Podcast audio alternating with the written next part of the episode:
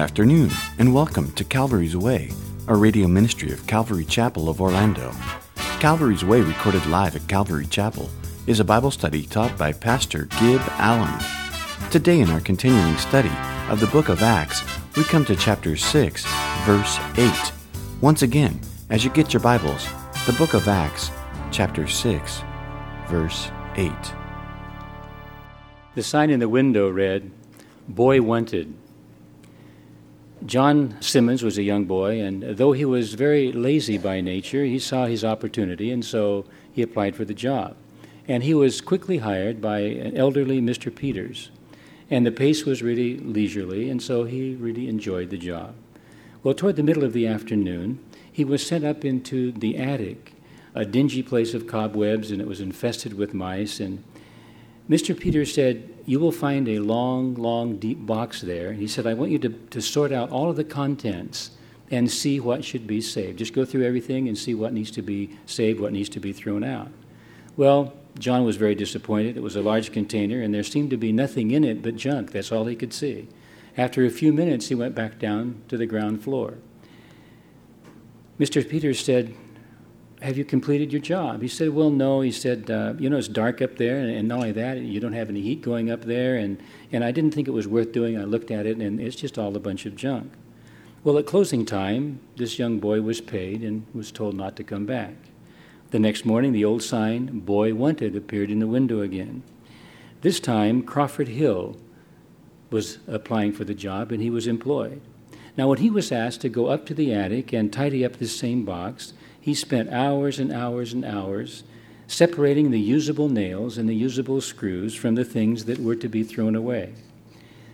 Well, he was up there for a long time. Suddenly, he raced down the stairs, really excited. He said, At the very bottom, I found this. And he was holding up a $20 bill. Well, at last, the store owner had discovered a conscientious boy to whom he could entrust his business when he passed on. Well, years later, Mr. Peters said this he said, This young man, who is now my successor, found his fortune in a box of junk. Then, correcting himself, he added, No, he actually found it in his mother's Bible because he heeded the verse that she made him memorize, Luke 16:10. He that is faithful in that which is least is faithful also in that which is much. Now, in Matthew 25, in verse 23, Jesus said this well done, good and faithful servant. You have been faithful over a few things. I will make you ruler over many things. Enter into the joy of your Lord. If we desire to be used by the Lord, we must be faithful in the things that He gives us to do, even if they are very small things. The Scripture tells us not to despise the days of small things, Zechariah 4:10. Yet many people find themselves reluctant to do the seemingly unimportant and insignificant tasks. Desirous of something more, desirous of something grander, they feel as though it's beneath them to involve themselves in something which they consider to be menial. An admirer once asked the famous orchestra conductor Leonard Bernstein what was the most difficult instrument to play. He responded very quickly, and this is what he said I quote, Second fiddle. I can get plenty of first violinists, but to find one who plays second violin with as much enthusiasm, or second French horn, or second flute, now that's a real problem.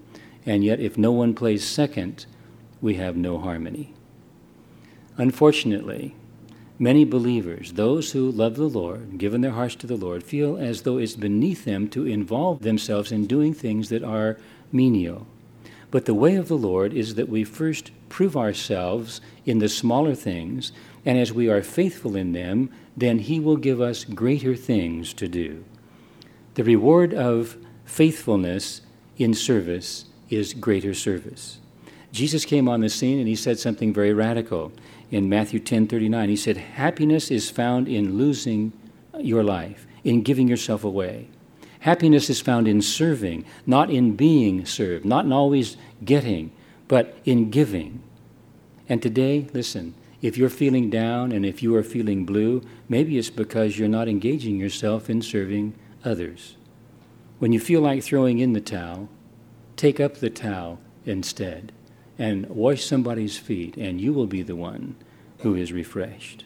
The way of the Lord is that we first prove ourselves in the little things, being faithful in the little things, and as we are faithful in the little things, then He will give us greater things to do. A man by the name of Stephen modeled this beautifully. In Acts 6, in verse 1, it says this Now in those days, when the number of the disciples was multiplying, there arose a complaint against the Hebrews by the Hellenists, because their widows were neglected in the daily distribution. Now, this is not talking about different nationalities, but about two different types of Jews. The Hellenists were those who were born outside of Israel, they had Greek names, and they spoke the Greek language. The Hebrews were the Jews that were born in Israel. They spoke Aramaic and Hebrew. Verse 2 says Then the twelve summoned the multitude of the disciples and said to them, It is not desirable that we should leave the word of God and serve tables. Now, when it says multitude, that means that there were a lot of people there. At this point, there were somewhere between 15 and 30,000 people now that had given their hearts to the Lord and were disciples of Christ. So many people and so few apostles. It's kind of like what Moses faced in the wilderness when he had two and a half million people.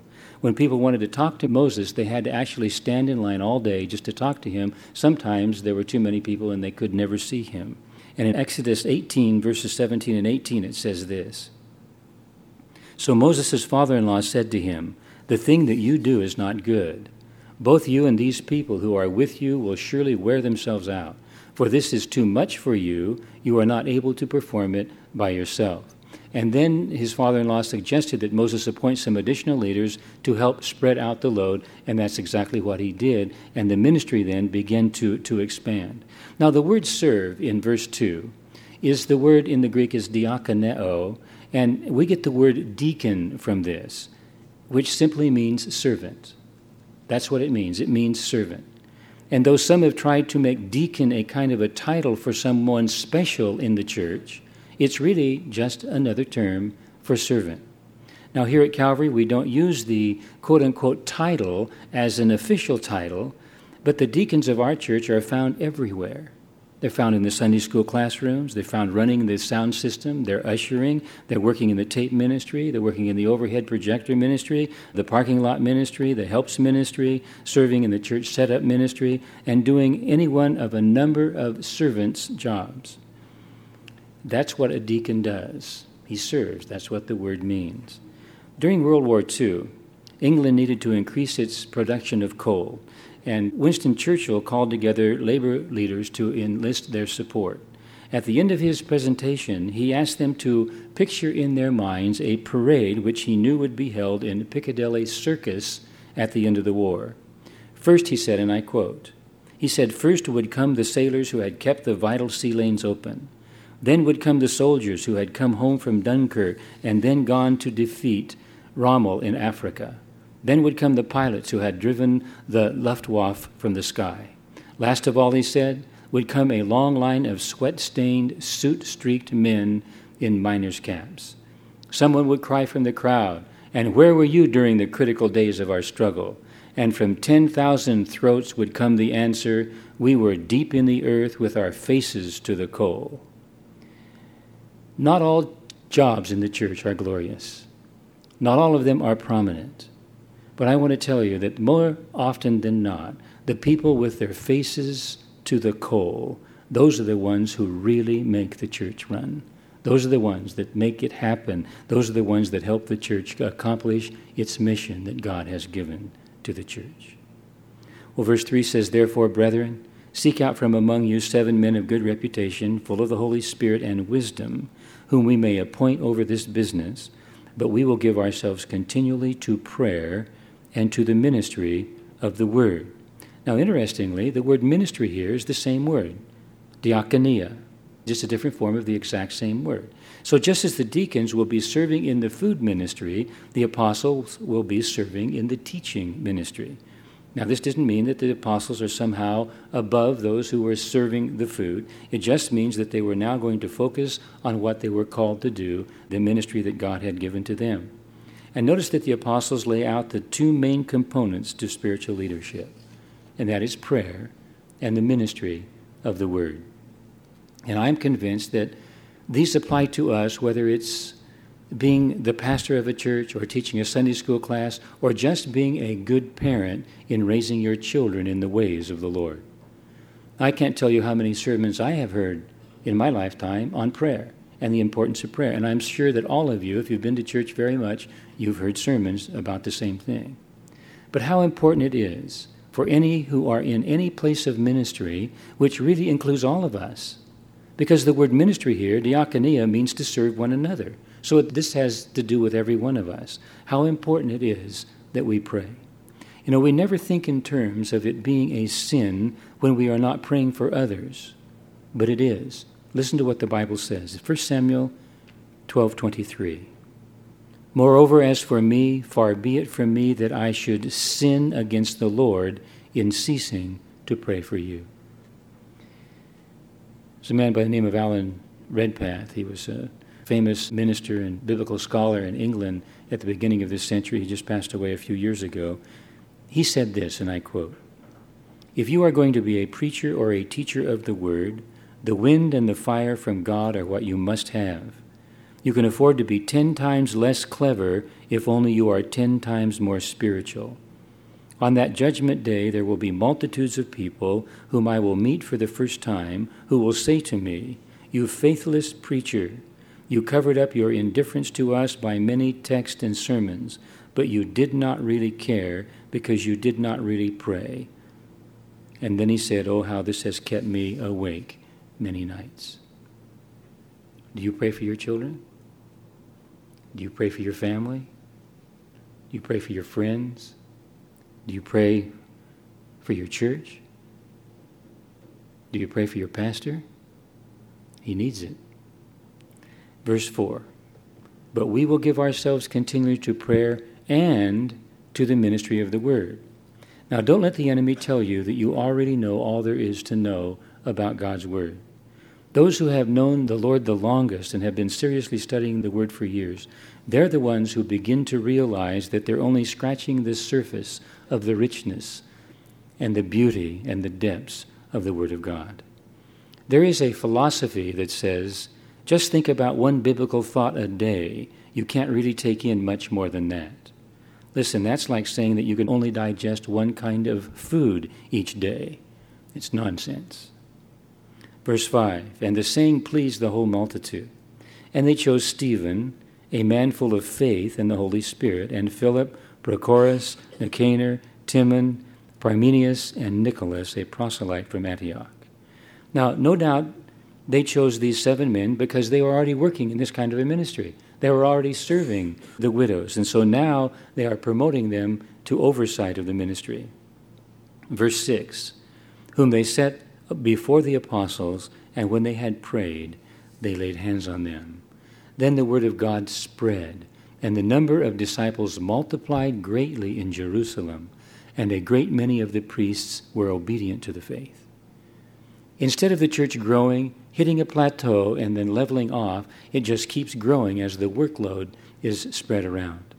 So we see that Stephen began by serving tables, helping feed widows, not necessarily a glorious position, not an exalted kind of ministry. But because he was faithful, he was then elected to the office of deacon. One of seven men chosen by the early church as being a man full of the Holy Spirit, full of wisdom, and full of good works. You see, ministry always starts with serving. I mean, just think of Joshua, the great conqueror. He was the one who conquered the promised land, he's the one who gave it to Israel. But you know how he started out? Numbers 11:28 says that he started out as a servant to Moses. Ministry always starts with serving. Well, now verse 8, where we left off last time, it says this about Stephen. And Stephen, full of faith and power, did great wonders and signs among the people. Now follow the progression. He went from a table server to a deacon to a miracle worker because he was faithful at each step. Now, the name Stephen is very meaningful. It's just a beautiful name. His name is, in the Greek, is Stephanos, which means a crown or a garland. The word refers to the reward that was given to a civic leader of the state and to the crown of glory that was received by one who ran and won the Olympic Greek Games. It is meaningful that this man with the name Stephanos should be the first Christian martyr and therefore the first to receive the martyr's crown. It's interesting what a long record of his death and martyrdom is presented to us in the end of this chapter and all of chapter 7. And next to the life of our Lord, this is the longest account of any death in the Bible. Now, I'm sure that Stephen's mother and father didn't know when, when he was born and when they gave him this name that he would become a disciple of the one who wore a crown of thorns. And Stephen, full of faith and power, did great wonders and signs among the people. Now, notice that the word faith is used two times in the New King James Version to describe Stephen. Now, the footnote in the biblical text of this translation alerts us to the fact that faith in verse 8 was actually grace in the old original Greek text. In verse 5, we are told that he was a man full of faith and the Holy Spirit. Here in verse 8, we are told that he was a man full of grace and power. See, the grace of the Lord had produced an identifiable grace, a charisma about Stephen. This distinguishes the unique way that he manifested the Holy Spirit and the way the unique way that the Holy Spirit was manifest through him. Now, Luke, the author of Acts, tells us that he had the same power to do signs and wonders and miracles as Peter and the other apostles. But he was also a person especially radiant with grace and an impelling and infectious graciousness about his witness. Stephen was full of grace and power. The word power there, by the way, is the word that we get dynamite from. It's dunamis, same word that Jesus used in Acts 1 8 when he said, You shall receive power when the Holy Spirit has come upon you, and you shall be witnesses to me in Jerusalem and in all Judea and Samaria and to the end of the earth. A person like Stephen, crowned with faith and grace and power, becomes a magnet to other people, but he also becomes a moving target for the opposition. And now the opposition begins to come like a hurricane force. In verse 9, it begins. Then there arose some from what is called the synagogue of the freedmen Cyrenians, Alexandrians, and those from Cilicia and Asia, disputing with Stephen. There were in the city of Jerusalem a number of synagogues that had been formed by Greek speaking Jews from various parts of the world. A synagogue was kind of like a local church. It took 10 Jewish men in a city to be able to form one. And to these synagogues, Stephen went and he preached in Greek, giving his testimony of his faith in Jesus Christ. And Luke mentions four of them. They were made up of what were called the freedmen. Now, that sounds as if it would be something almost Christian in emphasis, but these were not spiritually freed men. They were free physically.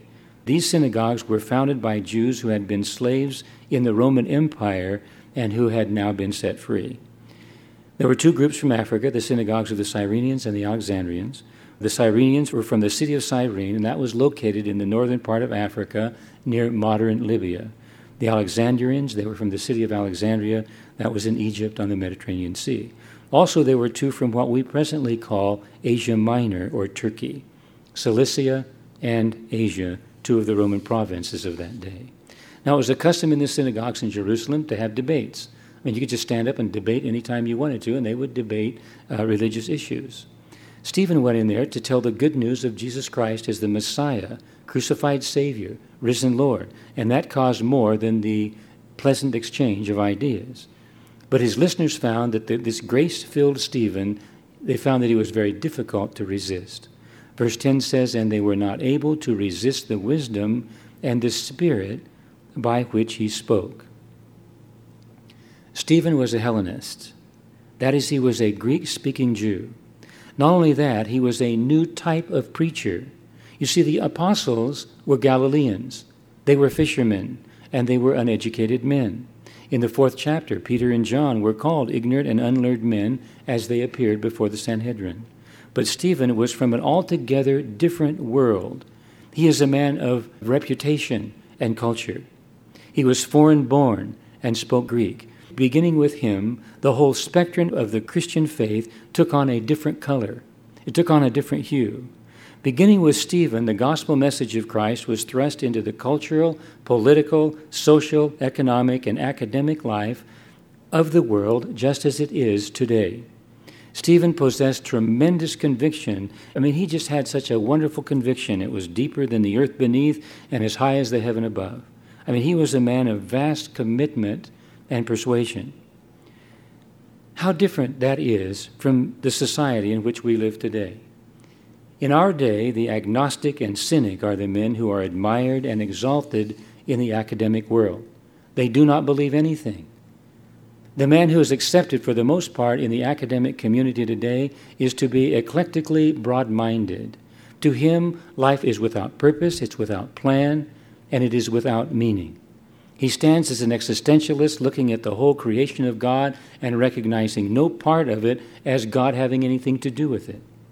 Stephen stood as an emissary of the Lord, preaching the truth of the Almighty, and all truth is dogmatic. If Christianity is any one thing above anything else, it is dogmatic. In poetry and in fiction, we can be fanciful, but in mathematics, we have to be actual and real and truthful. Mathematics is an exact science, and so is the truth of the Christian faith. Christianity is not a speculation, it is a revelation. The Christian faith is not a puzzle or an enigma it is an oracle of Almighty God, and it is of all things dogmatic. It has great propositional truth. And when Stephen spoke the truth, verse 10 says they were not able to resist the wisdom and the spirit by which he spoke. Now, notice the exact words here. In verse 9, it says they were disputing with Stephen. They were able to resist and argue with him. But in verse 10 it says, they were not able to resist the wisdom and the spirit by which he spoke. They could stand against Stephen, but they could not stand against the Holy Spirit, who was in him and speaking through him. The Holy Spirit was supplying the answers, the thoughts, and the words to say. And he will do exactly the same thing for you when you stand and speak the truth in Jesus. I have an old pair of gardening gloves, and I put them on sometimes when I want to protect my hands when I'm doing something around the house. Now, if you know how much of a mechanical genius I am, you'll understand that it's a good idea for me to put on gloves when I do anything. Well, when you look at those gloves, you know, they're really pretty useless. They can't do anything, at least and not until my hand is in them. Without my hand, I can stand there and I can command them to do anything I want to. I can command them to do the yard work or to do the chores all day, but they won't do a single thing. Yet when my hands fill the gloves, they can do everything I do because I'm the one doing the work. Do you get it? You are the glove. The Holy Spirit is the hand. Let Him fill the entire glove and then see what God can do and will do in you. Now it's interesting that one of these synagogues was made up of men from Cilicia because the capital of Cilicia was Tarsus. Undoubtedly, in this synagogue was a young man named Saul of Tarsus who was among those who disputed with Stephen when he came preaching Jesus Christ. Which means that Saul also was among those of whom it is said here in verse 10 and they were not able to resist the wisdom and the spirit by which he spoke. Here's this brilliant young Jew, Saul of Tarsus, later to become the Apostle Paul, who was, as a Jew, tremendously stirred by the things that he heard Stephen say about Jesus Christ. He arose and he disputed, but he could not answer Stephen. And that must have been a real gall to Saul, a blow to his pride, that he could not answer him from the Scriptures, since Saul prided himself as an authority on the Scriptures because he had sat at the feet of Gamaliel, the great teacher. Well, when these men could not answer Stephen, they resorted to tactics often employed by people bested in an argument. When you cannot argue someone, usually you try to outshout them, and then when you can't silence them, then you try other tactics, and that's what they're going to do here. In verse 11, it says, Then they secretly induced men. The word induced there, the Greek word, hupabalo, means that they suborned men. In other words, they bribed men to say what they were going to say. So the verse really reads Then they secretly bribed men to say, We have heard him speak blasphemous words against Moses and God. Now it's interesting. that they put Moses first here, making him more important than God. And they stirred up the people, the elders, and the scribes, and they came upon him and they seized him. Now, it's interesting. It says that they stirred up the scribes. These men were the ones who were the experts in the scripture, and these were the ones who were usually Pharisees. Whereas Peter and John's last trial in chapter 4, Gamaliel, a Pharisee, stood up to defend them. This time the Pharisees are against Stephen, the Christian. Interesting word where it says they stirred up. That's the same word we get the word volcano for. They really shook these people up. And interestingly, this was the first time that the people themselves were aroused against the disciples. And so that they came upon him, they seized him, and the word seized there means violence. And the picture is they just grabbed him. They seized him with violence and they literally dragged him into the court. Because it says, and they brought him to the council, that is the council, that is the Sanhedrin, the supreme court of Israel. Verse 13 They also set up false witnesses who said, This man does not cease to speak blasphemous words against this holy place. That is, they're speaking of the temple. Now, the Jews had always taught that God dwelt in a temple. The temple was the very center of his presence. Stephen was preaching that God dwelled in the hearts and the lives of people, you see, not just in the temple.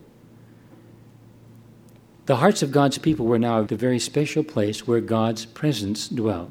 Now, God does fill the temple in the sense that He fills the whole earth with His presence. But you see, now Jesus Christ has made it possible for God to fill the hearts of men and women with the presence of His Spirit, and His presence is permanent. See, the believer's body, when he accepts Jesus Christ, his body becomes the temple of the Holy Spirit. In 1 Corinthians 6:19, the apostle Paul would later say, "Do you not know that your body is the temple of the Holy Spirit, who is in you, whom you have from God, and you are not your own?" We hope you have enjoyed today's edition of Calvary's Way with Gib Allen. Thanks again for listening, and we do hope you will join us again tomorrow as Pastor Gib teaches and we learn to walk Calvary's Way.